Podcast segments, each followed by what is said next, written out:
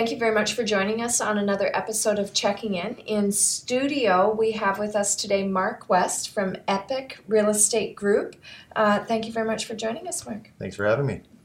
Uh, I had the pleasure of meeting you a couple times in community, so I don't know the story of you as well as I do most people that I've had join uh, in studio here. So when I heard your story, uh, it almost felt like a phoenix out of the fire of real estate. The the crash in 2008 that Right. halted everything. Yeah. Can you tell us a bit about that? Yeah, well, my company is is a very specific be- boutique brokerage. We manage marketing sales for uh, multifamily developers. So it was all new home construction, and multifamily, urban primarily, and recreational and, and some commercial. But in 2008, so we moved here in 2005, and Kelowna was then a really recreationally oriented town. There was a lot of condo development. It was really for end user recreational folks. Uh, in 2007 and 8, there was definitely cracks in the in that world, the, and the whole financial crisis, and um, our business was squarely involved with new development. And when the crash hit, we got hit hard. Um, I had expanded from 2005 to 2008, had uh, up to 25 staff and contractors working for us, and in 2008, it was just me in the Oh. office after that Oh, for a period of time. Yeah. And that was tough. You hear it. You Yeah. hear it. Uh, you still hear those scars uh, Yeah. and those war wounds from people in the community. But you you stayed. You you hunkered down. You did other things, and then along comes uh, 2013, and you Yeah. you work at putting the Soul uh, Yeah. project together. Can Yeah, you tell so, us a bit about uh, that? Yeah, Kevin Edgecombe and I became uh, um, involved with his soul project. He was struggling at the same time with his first soul project on St. Paul Street.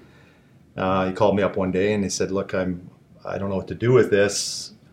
Uh, how do we get out of the ditch?" Um, we sat. I remember one time just at a coffee shop nearby and said, "Okay, well, here's what I think we should be doing. What's your budget? Not much. okay."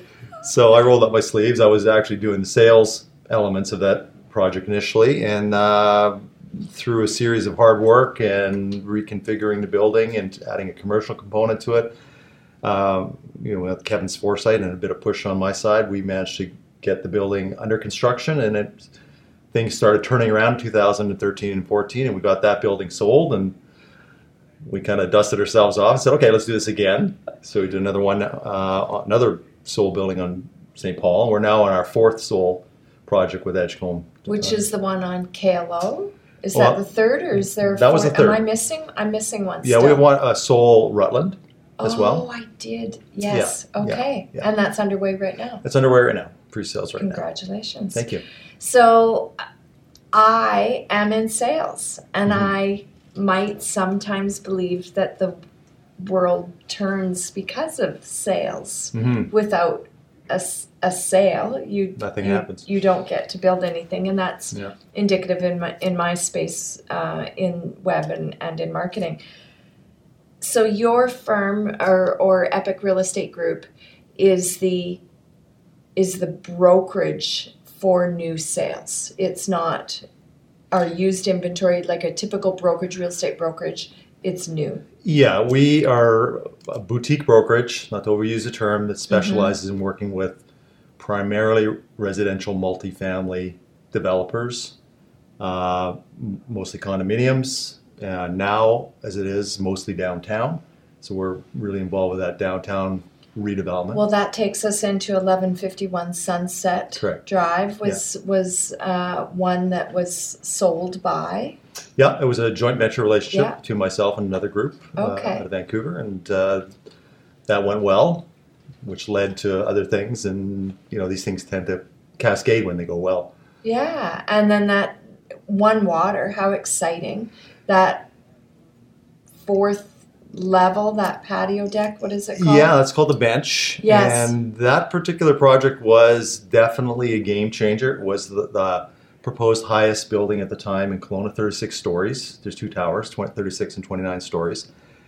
Um, we, my partner on that project, and I sat with the development group, and and uh, right at the on the napkin, what, we, what should we do here? Should we buy the site stage? And we said, look, guys, either you go big or you go home on this because it's not going to doing a half measure is not going to work here. And uh, to their credit and their financial capacity, they they went for it. Uh, the stars aligned for us, and uh, we sold several hundred million dollars worth of real estate on that particular project now, and that's kind of set the stage for what's happening, in my view, uh, for the downtown redevelopment and a lot of what's happening in Kelowna and the region. It's exciting. I mean, yesterday you looked out our, our beautiful uh, views that we have up here, and there was that that uh, cotton cloud sitting over top of the lake, and right in front of it was a single yellow crane, and yeah. it almost signified the space that we're at in development. Yeah. It's really exciting for the city. It is, and it, it puts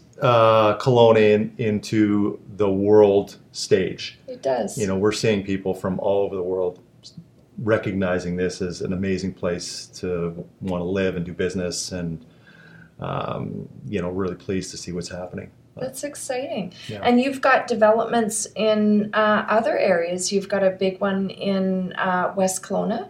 Yeah, Lake, Lakeview Village. Lakeview Village. That's a long-standing development group. Uh, Rob Chetner and TCD Developments. I know he'll happy have me happy to say that and that's a whole uh, new urban heart for West Kelowna, near Investors Market, and not far from uh, um, uh, Mount Boucherie Winery in that wine trail area in, in the um, that's exciting. Yeah. What's happening over in yeah. West Kelowna yeah. with the wine wineries that are coming in? Yeah, it, uh, it's amazing what's happening over there, and uh, you know West Kelowna is now that there was a need for that. We're seeing immense amount of interest. We'll be launching that project in later this spring. I had the privilege to tour uh, West Kelowna with John Parrott, mm. uh, Economic Development Commission from West uh, Kelowna City of West Kelowna, yeah. last week or the week before, and I was in awe of yeah. that community. There is a lot of amazing things yeah. happening over there.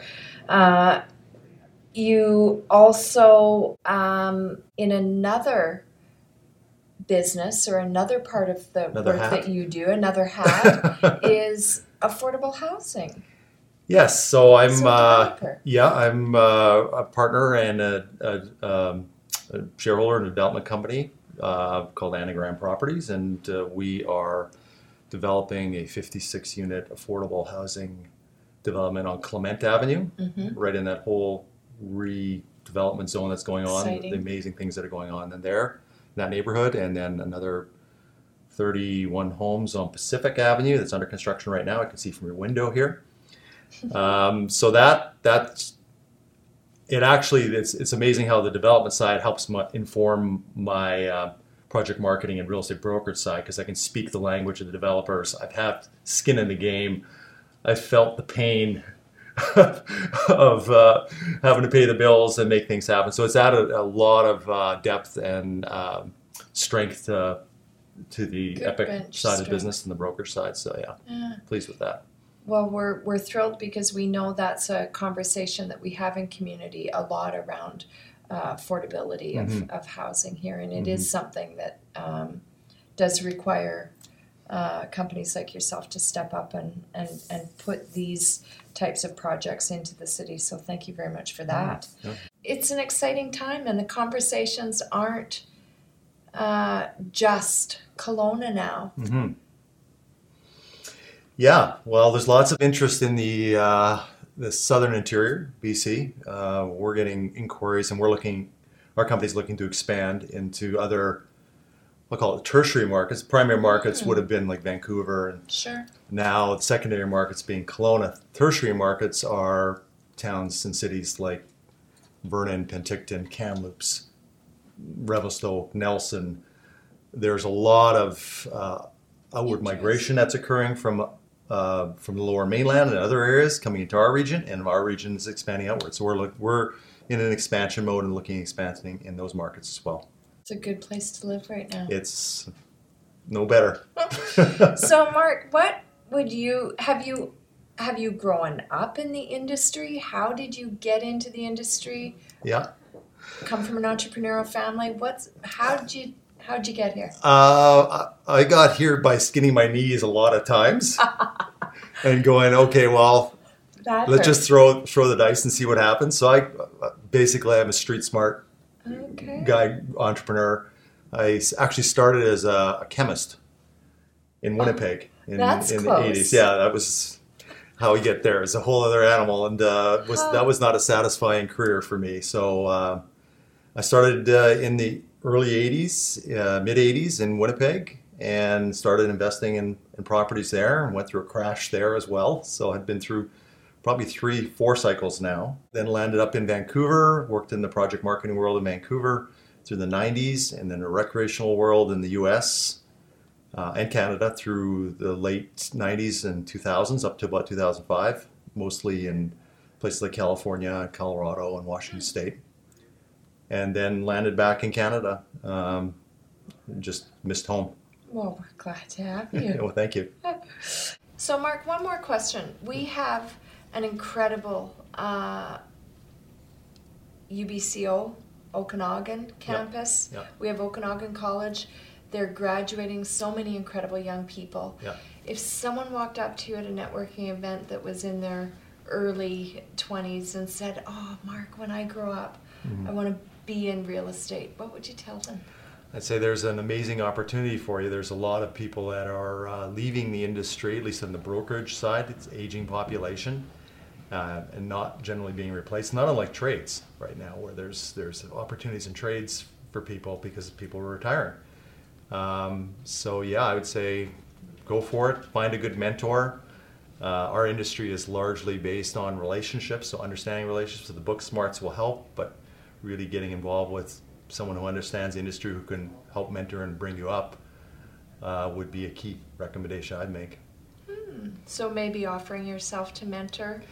Oh, I'm doing it right now with my Are team, you? so yeah. But yeah, I'm I'm open to it.